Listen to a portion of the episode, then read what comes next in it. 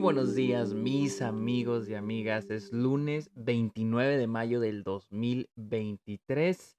Son las 12.23 de la tarde, mediodía, acá en Austin, Texas. Sean bienvenidos a un nuevo episodio de Está OK, este podcast donde yo les hablo de cine, de series, de la temporada de premios, de festivales y otros temas relacionados al mundo del cine. Sean bienvenidos, mi nombre es Sergio Muñoz. Recuerden seguirme en redes sociales como arroba el Sergio Muñoz. Estoy en TikTok, en Twitch, en Twitter e Instagram como arroba el Sergio Muñoz. Caigan la Letterboxd, la red social de películas, donde tengo todas las películas que veo a diario, mis reviews, mis listas, mis estadísticas. Ahí estoy como arroba el Sergio Muñoz. Cáiganle también a Patreon, suscríbanse a Twitch a cambio de episodios como episodios, perdón, a cambio beneficios como episodios exclusivos, videollamadas, watch parties, etcétera, etcétera, etcétera. Ustedes me pueden recomendar temas de los cuales me quieren escuchar hablar aquí en el podcast.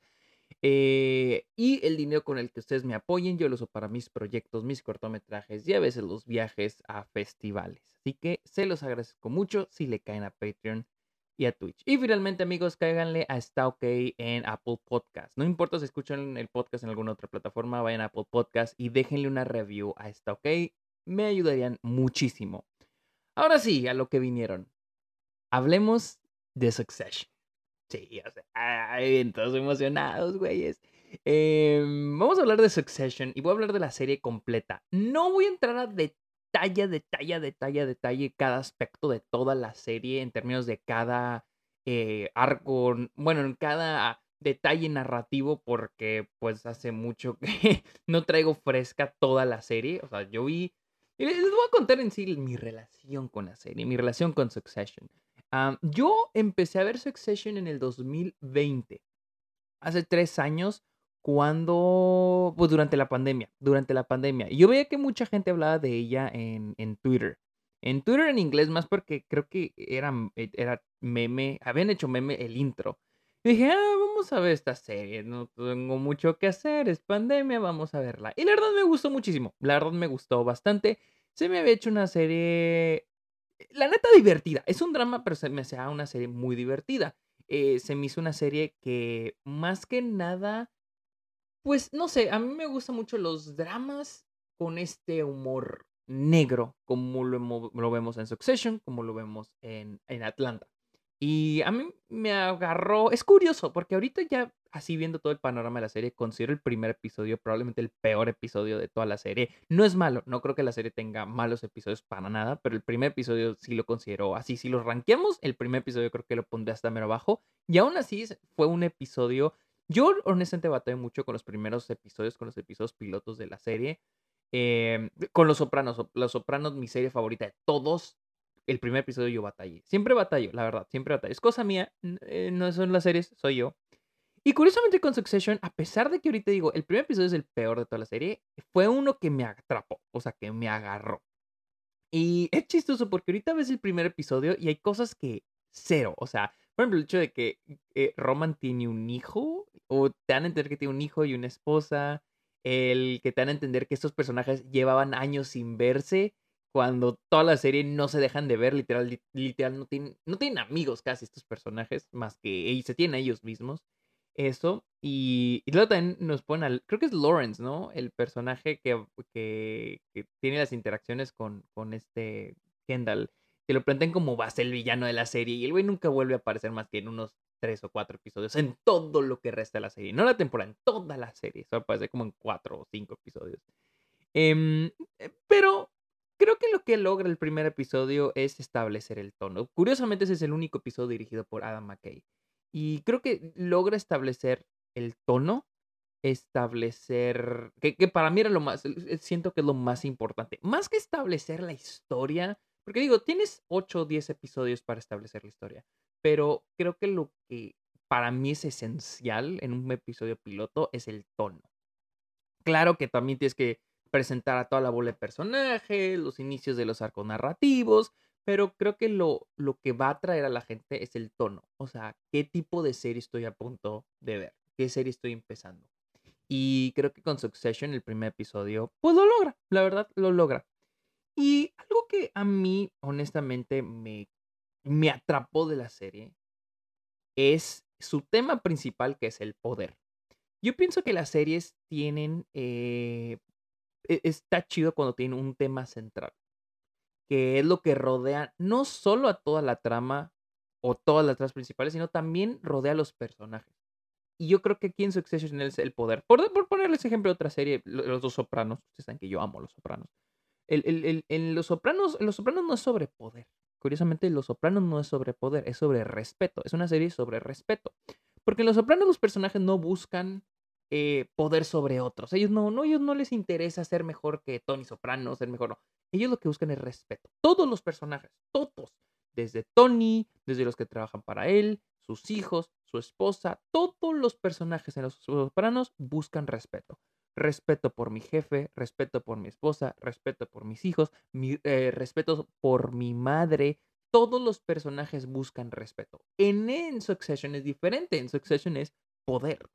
Y algo que siempre me, se me hizo muy interesante de Succession fue las dinámicas de poder que existen a lo largo de la serie. Más que nada siento yo, están para mí, siento que se ven muchísimo mejor planteadas en las dos primeras temporadas. Y por ponerles un ejemplo, tenemos la cabeza que es este, este Logan, y él es el que, él es el, el, el capitán de esto que es el poder. Y, es, y él es quien quien pisotea a los que van abajo. Y por ejemplo, por ponerles un, hilo de, poder, por así llamarlo, Logan pisotea a Chief, Chief eh, pisotea a Tom, Tom pisotea a Greg. O sea, estas dinámicas de, dinámicas de quién pisotea a quién. Y, cómo esas dinámicas van cambiando. Estos le llaman este. Em, en, Survivor le llaman algo, algo llamado blocking. No, eh, voting blocks, creo les llaman es cómo todo va cambiando. Y en Succession es algo así de cómo la, quién va arriba del otro y cómo van esas cosas cambiando. Porque es, a lo largo de la serie, por ejemplo, Shift probablemente estará arriba de Tom en algún punto, y en algún otro punto Tom va a estar arriba de Shift, y Kendall va a estar arriba de alguien, y luego de repente va a estar hasta mero abajo de todos. Entonces, es algo que me gusta mucho de esta serie, de cómo esas dinámicas van cambiando al mismo tiempo que vamos a conociendo quiénes son estos personajes. Y y sí, creo que, creo que es lo que a mí me, me mama mucho de, de, Succession. Más que nada, eh, las dos primeras temporadas. Eh, de inicio, mi personaje favorito siempre ha sido Tom. Y, para mí, siempre, él siempre ha sido mi personaje favorito por el hecho de que es el que más se mueve, es el personaje más activo, es el personaje, es un hustle, hustler, le podremos decir. Es un personaje que e, e, es interesante la posición de Tom, porque él está casado con Shiv.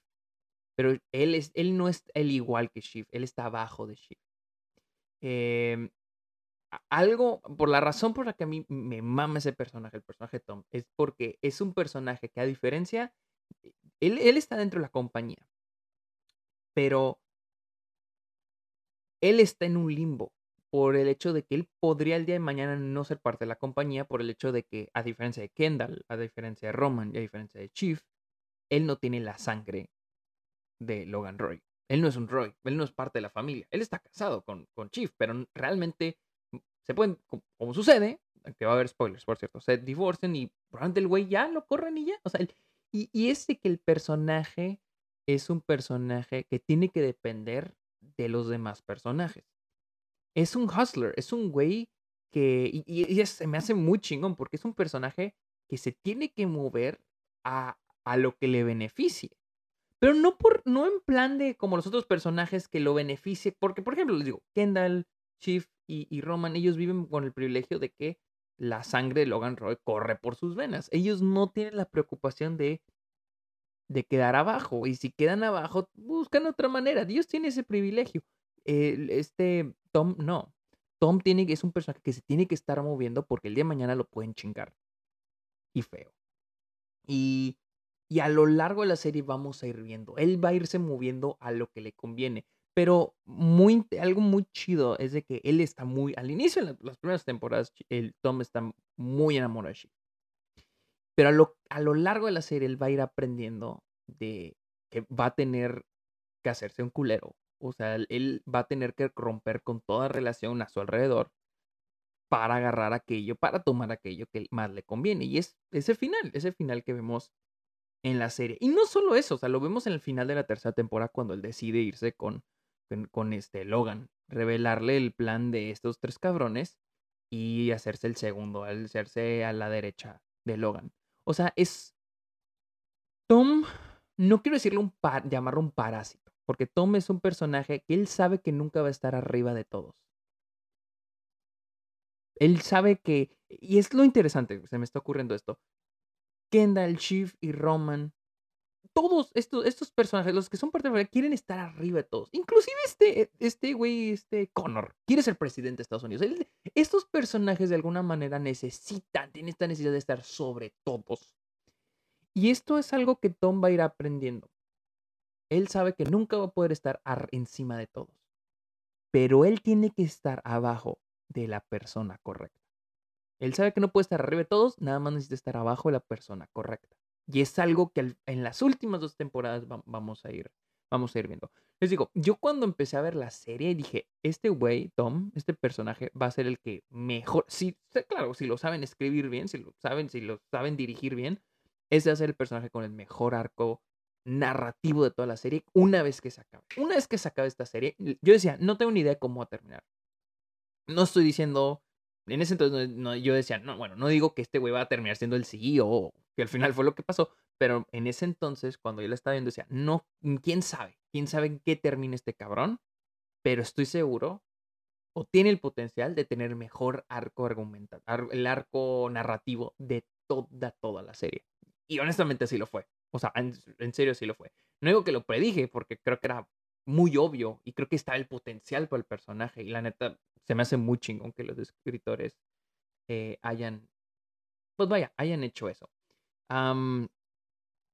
en, general, eh, creo que si ustedes me preguntan cuál es mi temporada, creo que mi temporada favorita es la primera, por el hecho que establece muy bien todo.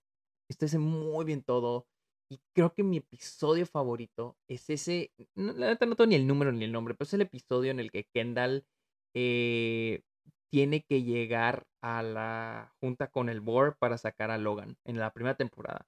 Y tiene que agarra un taxi y luego tiene que correr por las calles de Nueva York. Oye, esa, esa, porque establece muy chingón quién es este personaje, Kendall, y qué, lo que va a hacer para, para llegar a donde él quiere. Y es interesante, o sea, les digo, estos personajes eh, son tan grises porque, y era algo que estaba viendo en este último episodio, cuando lo estaba yo viendo, algo que se me hizo muy interesante era el hecho de que cuando e, ese momento donde están todos felices, dije, no, sí, a Kendall le vamos a dar, él va a ser el CEO y están en la cocina de la, de la mamá y la madre en este último episodio. Yo decía, no va a pasar, los van a chingar. No sé cómo, yo decía, no sé cómo, pero los van a chingar. Eh, no hay manera que esto acabe. Por el simple, así, yo no creo que Kendall termine siendo el CEO.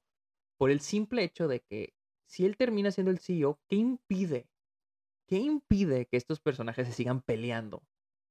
¿Qué impide que estos personajes sigan discutiendo y peleándose por la compañía al rato? O sea, ¿qué impide que eso ocurra? Porque bien puede acabar en eso, pero puedes tener una justificación para una nueva temporada. La historia puede seguir. No está cerrando el ciclo, no está cerrando, narrativamente no está cerrando nada.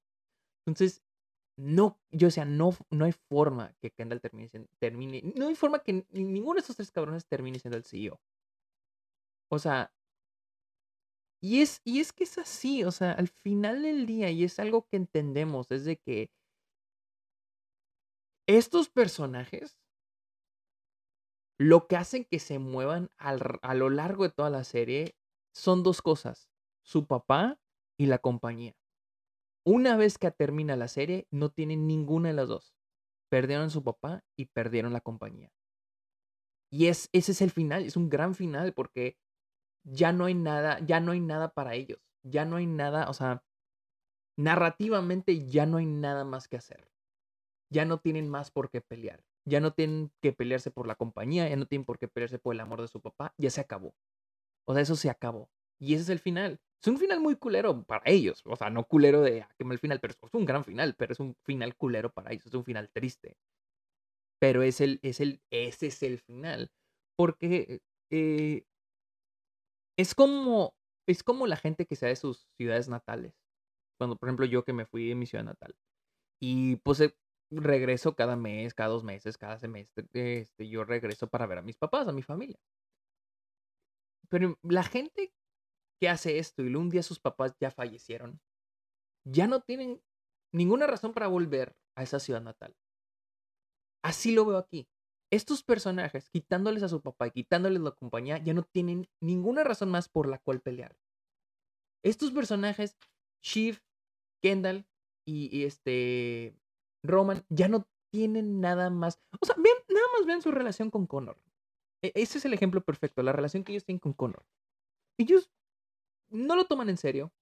No lo toman en serio para las decisiones de la compañía ni para sus propias decisiones, porque Connor no quiere la compañía. Connor no está en su camino, entonces a ellos no les interesa. Y el hecho de que eh, pierdan esta compañía y pierdan a su papá, ya estos personajes, Shiv, que o sea, imagínense, después de este episodio, imagínense que estos personajes fueran reales. ¿Qué va a hacer que Kendall, Roman y, y Chief vuelvan a reunirse? Nada. Y es lo tristísimo de esta, de esta familia, ¿no? Es, ¿qué, qué, qué les queda a ellos? Nada. Esto era lo que unía a la familia y ya no, ya no hay nada más. Y ese, ese es un final muy crudo. Es, y es, y es, y el final también me, me gusta mucho cómo acaba en esta nota súper triste y trágica, bajísima para estos personajes.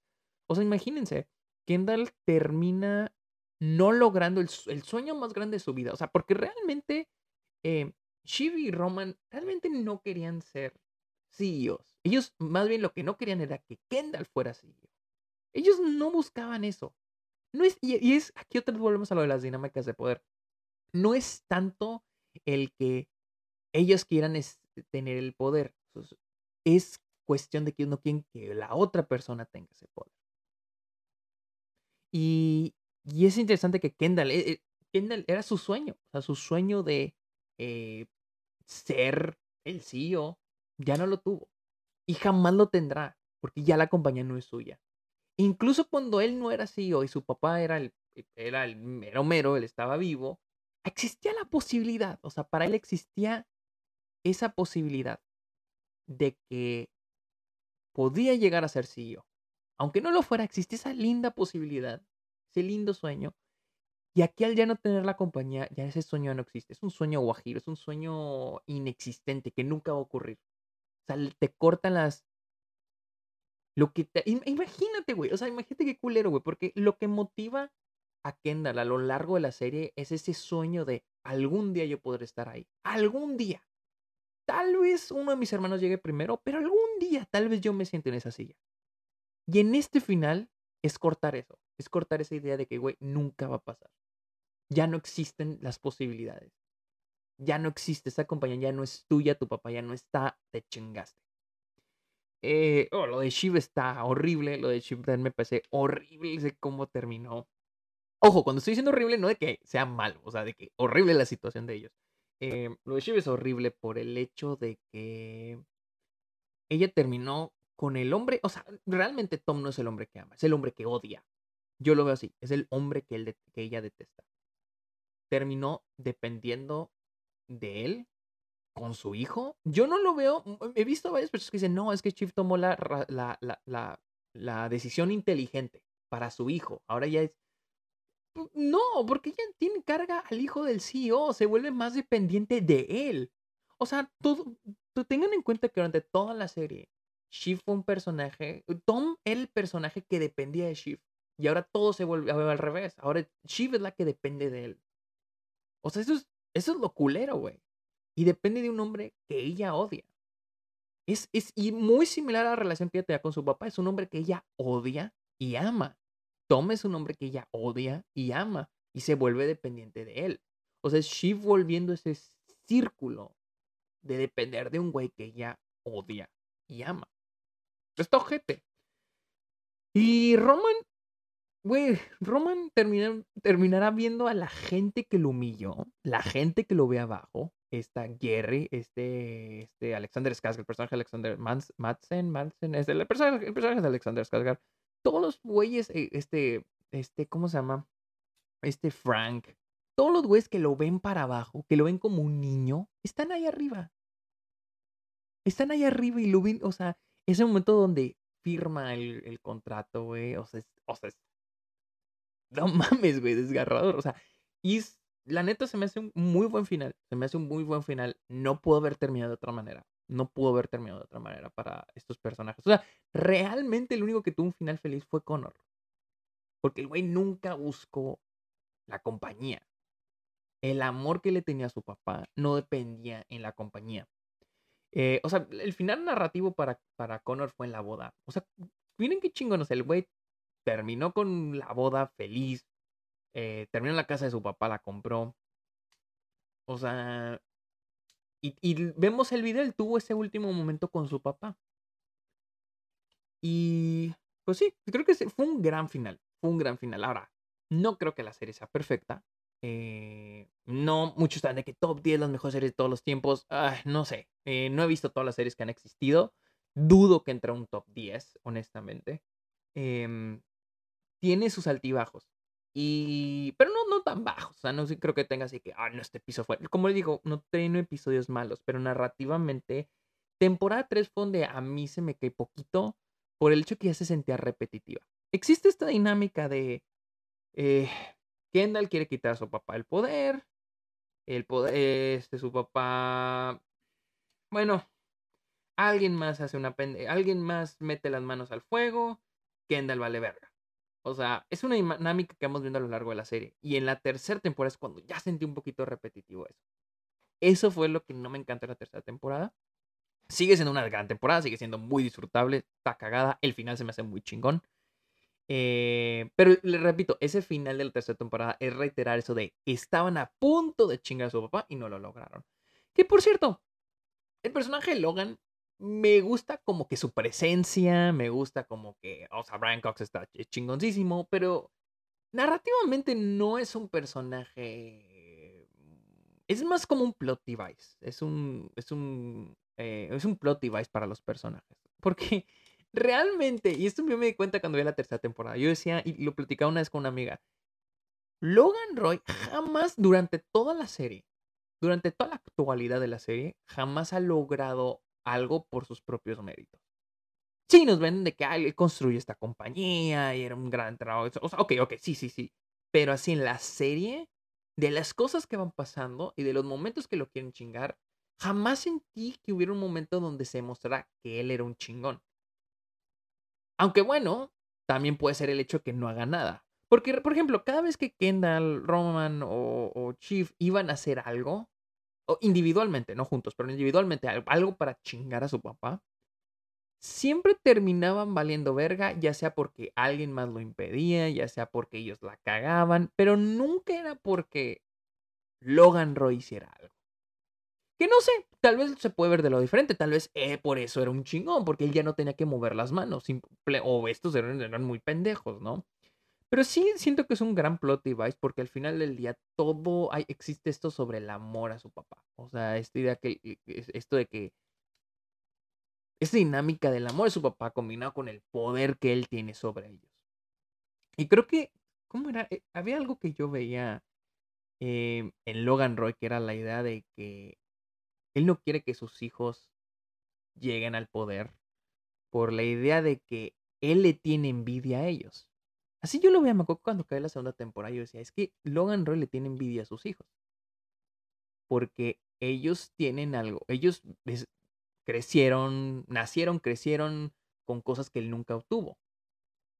Y yo siempre lo vi así. No sé, tal vez puedo estar ocupado, ocupado, puedo estar equivocado, en mi lectura de ese personaje, de que es un personaje que le tiene envidia a sus hijos. Y por eso no quiere que lleguen ahí. O sea, para él es su compañía. Y no le no le yo, yo veo a Logan Rey como un personaje que tan egoísta. O sea, ese momento en el funeral donde él se compró esta pinche, ¿cómo se le llama? Bueno, este pinche edificito, se me olvidó ¿Cómo se le llama esas madres? ¿Catacumba? No, no son catacumbas, no. Eh, bueno, olvídenlo. Pero que costó que 6 millones. o sea, él, él, le importa su confort hasta la muerte. Pero no le importa el de los demás. Y creo que a él nunca le importó realmente quién iba a ser el, el siguiente una vez que él no estuviera. O sea, para él siempre iba a ser él hasta la muerte. Y así fue. Una vez muerto, yo creo que ya no le importaba. Realmente no le importaba su compañía una vez que él estuviera muerto. O sea, su legado existía hasta que él muriera. Y es algo muy interesante de ver. Y este es un personaje que no iba a dejar que sus hijos llegaran porque para él era muy fácil para ellos. Muy fácil. Pero también al mismo tiempo sus hijos servían como herramientas para mover piezas, para decir, güey, por ejemplo, ese momento donde Shiv, este, donde le ofrece porque a lo largo de la serie vemos cómo le ofrece el ser CEO, bueno, presidente a los tres, en diferentes maneras, en diferentes eh, métodos, se las ofrece al final nomás para usarlos. Y se me hace muy interesante algo, eso de, ese, de ese personaje. Algo tampoco que, algo que no me encanta es el personaje de Shiv. Las dos primeras dos temporadas me encantaba. O sea, se me hacía muy chingón. Eh, porque creo que la serie se enfocaba mucho el personaje de Shiv entre esta línea entre la política y, los medios. Y creo que yo, Shiv para mí las dos primeras temporadas era un, personaje con mucho poder. Mucho poder. O sea, al punto que sentía que podía llegar a tener más poder que su papá por su carrera política. El, el hecho de que, ok, estaba su, ok, su papá controla esta compañía de medios de derecha, mientras ella eh, representa a un político muy grande de izquierda, ¿no? Y que pueda llegar a la presidencia, a la presidencia, a la presidencia, chalala, chalala. Se me hacía un personaje que tenía mucho poder, mucho poder. Y que tenía que tomar muchas decisiones. Se me hace muy chingón, se me hace muy chingón. El momento en el que la sacan de que renuncia de con Gil, eh, el, político, para mí marca un antes y un después para el personaje. Eh, no me encanta dónde la llevan después.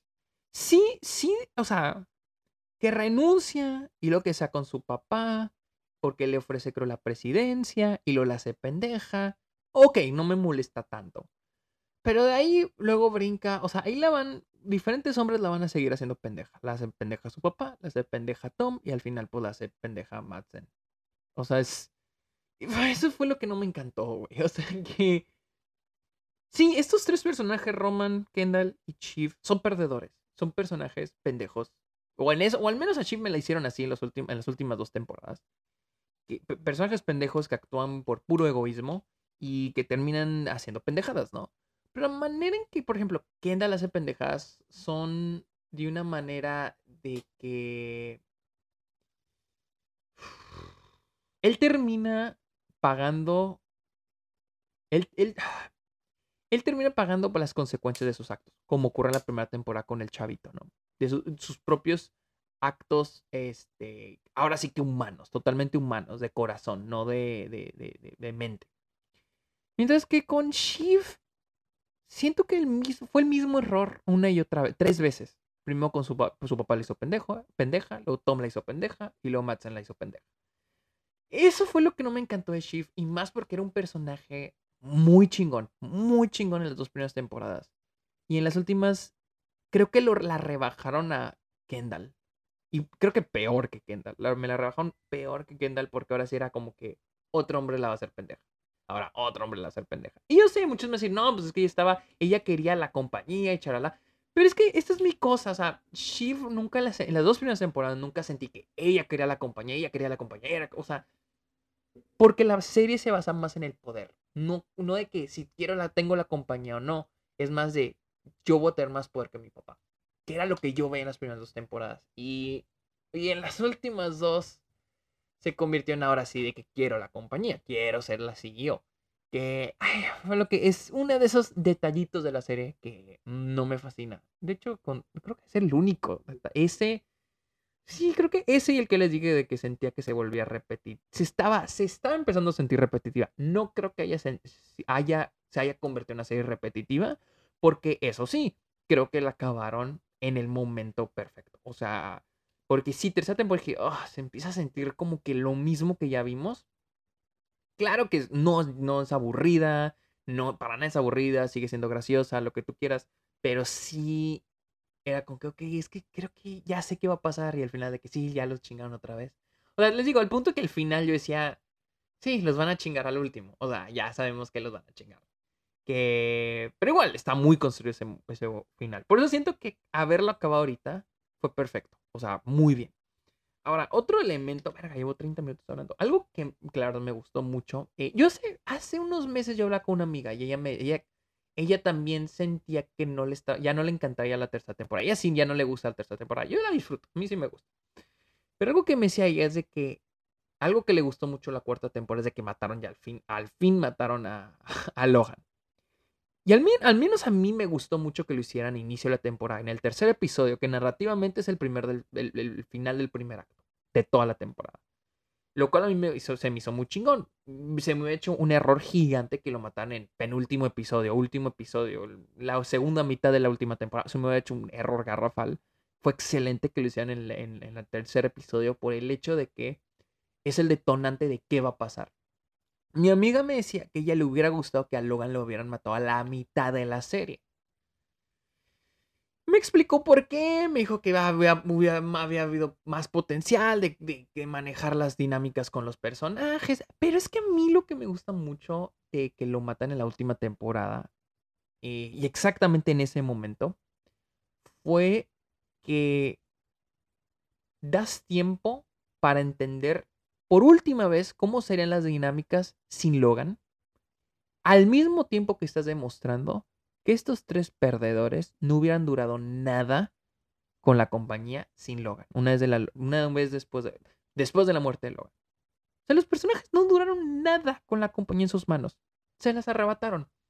Y es demostrar, que es lo que a mí me gustó mucho de la última temporada, es demostrar que estos personajes no hubieran, no, no estaban aptos no, eran aptos para, para tener la compañía en sus manos. La perdieron en menos de tantas ¿Cuántos, ¿Cuánto dura la última temporada en, tiempo real? O sea, ¿cuántos? ¿Que dos semanas? ¿Tres semanas? ¿Cuánto pasó? Lo que ustedes quieran, no duraron ni los seis meses con la compañía. Y es algo que a mí me gusta mucho. O sea, qué tan incompetentes son estos personajes. Que es al final, y lo tuiteé, los, uno de los, mayores perdedores en la historia de la televisión. Y es que al final del día, no sé, tal vez, no sé, les digo, lo de Shiv es como que algo que no me encanta, pero también si lo pienso, digo, ok, tal vez los escritores lo que van a llevar esa dirección. A esta de que Shiv es una perdedora, al igual que Kendall, al igual que Roman. Son perdedores. Y Connor también es un perdedor, pero es un perdedor que acepta que es un perdedor y aprovecha lo que tiene, aprovecha las riquezas que tiene. O sea, imagínense, Kendall es un perdedor con dos billones de dólares pero sigue siendo un perdedor. Sigue siendo un güey que no tiene ya nadie a su alrededor. A nadie. Es más, estos personajes, ninguno, ni Roman, ni Shift, ni Kendall, tienen amigos, que es lo que decía al inicio del episodio. No tienen a nadie a su alrededor. O sea, ¿Stewing, amigo de Kendall? No. Kendall no tiene ni un amigo. Shiv ahora, ahora la única persona que tiene ahorita es a Tom. ¿Qué les digo? Es, una, casi una representación de su papá. Es un, es un güey que ella odia y ama. Porque está arriba de ella. Este Roman, Roman ¿a quién, Roman a chingados tiene, güey? Literal, estos personajes se quedaron solos. Con su dinero, pero solos. Connor, por otro lado, tiene, está con una persona con quien ama, se quedó en la casa de su papá, tiene los recuerdos de su papá. O sea, y es alguien que acepta que es un perdedor. Es interesante verlo de esa manera. O sea, mientras más hablo de la serie, más como que saco interpretaciones, más analizo a los personajes. Y sí, o sea, más... estos personajes son unos perdedores. Y al final día, el Logan jamás los iba a dejar. Jamás iba a dejar que unos perdedores. Porque, miren, les digo, Logan nunca sentí que se nos demostrara que fuera una verga, pero históricamente, o sea, al menos en la, en, dentro del mundo de la serie, él es un ganador. Es un chingón. Es alguien que construyó un imperio, literal. ¿Cómo iba a dejar Logan Roy? ¿Cómo iba a dejar que un perdedor como estos cabrones llegara a la cima? No, no iba a pasar. ¿Qué más? ¿Qué más? ¿Qué más? Creo que ya, o sea, mm, Greg. Greg, el personaje de Greg me gustaba mucho en las primeras temporadas. Un chingo, un chingo, un chingo. Pero ya, o sea, ok, hay un, hay un momento con el humor de las. Siento que el, humor de la serie. Creo que la serie al inicio no se toma tan en serio a sí misma. Era mucha comedia. Y me gustaba mucho. Siento que mientras más avanzaba, más se tomaba en serio a sí misma. Que nada, tampoco me la arruina, tampoco lo hace mala. Eh, y, y Greg, como que Greg un punto de Greg ya lo sentí un poquito extra. Como que ya era como que ya, ok, ya. Em, me gusta mucho la, relación de Greg y Tom. La dinámica que ellos tienen. No solo la química entre los actores, pero también eh, en sí. Porque eh, les digo, la, la, dinámica de esa relación tiene mucho que ver con esto de las dinámicas de poder de toda la serie. De este tema que, que, que vaya, cubre toda la serie. Porque Greg al final, algo, algo muy chingón del último episodio con Greg, es, es cuando Tom le dice que vamos a estar bien. No te preocupes, vamos a estar bien. Greg se da cuenta de que Chiv la, la, la van a mandar a la verga. ¿Y qué hace este güey? A pesar de que Tom le dice vamos, vamos a estar bien, ¿qué hace Greg? Greg agarra el teléfono y le habla a Kendall. Y ¿sabes qué, güey? Tengo información bien chingona, pero ayúdame a ayudarte. Si me hace muy chingón ese momento, porque a pesar de que Greg la, pudo, la tenía ya ganada por estar con Tom, igual la avisa a Kendall. Porque él necesita estar asegurado. Greg se está convirtiendo en lo que Tom se estaba convirtiendo en la tercera temporada. Un hustler, un güey que está buscando cómo salvarse. Y es que Tom es un güey, estos personajes son güeyes que son hasta en la, así, en el bottom, en el fondo. Digo, este Tom lo iban a meter a la cárcel. Iba a ser el güey que iban a meter a la cárcel. Y miren dónde está ahora.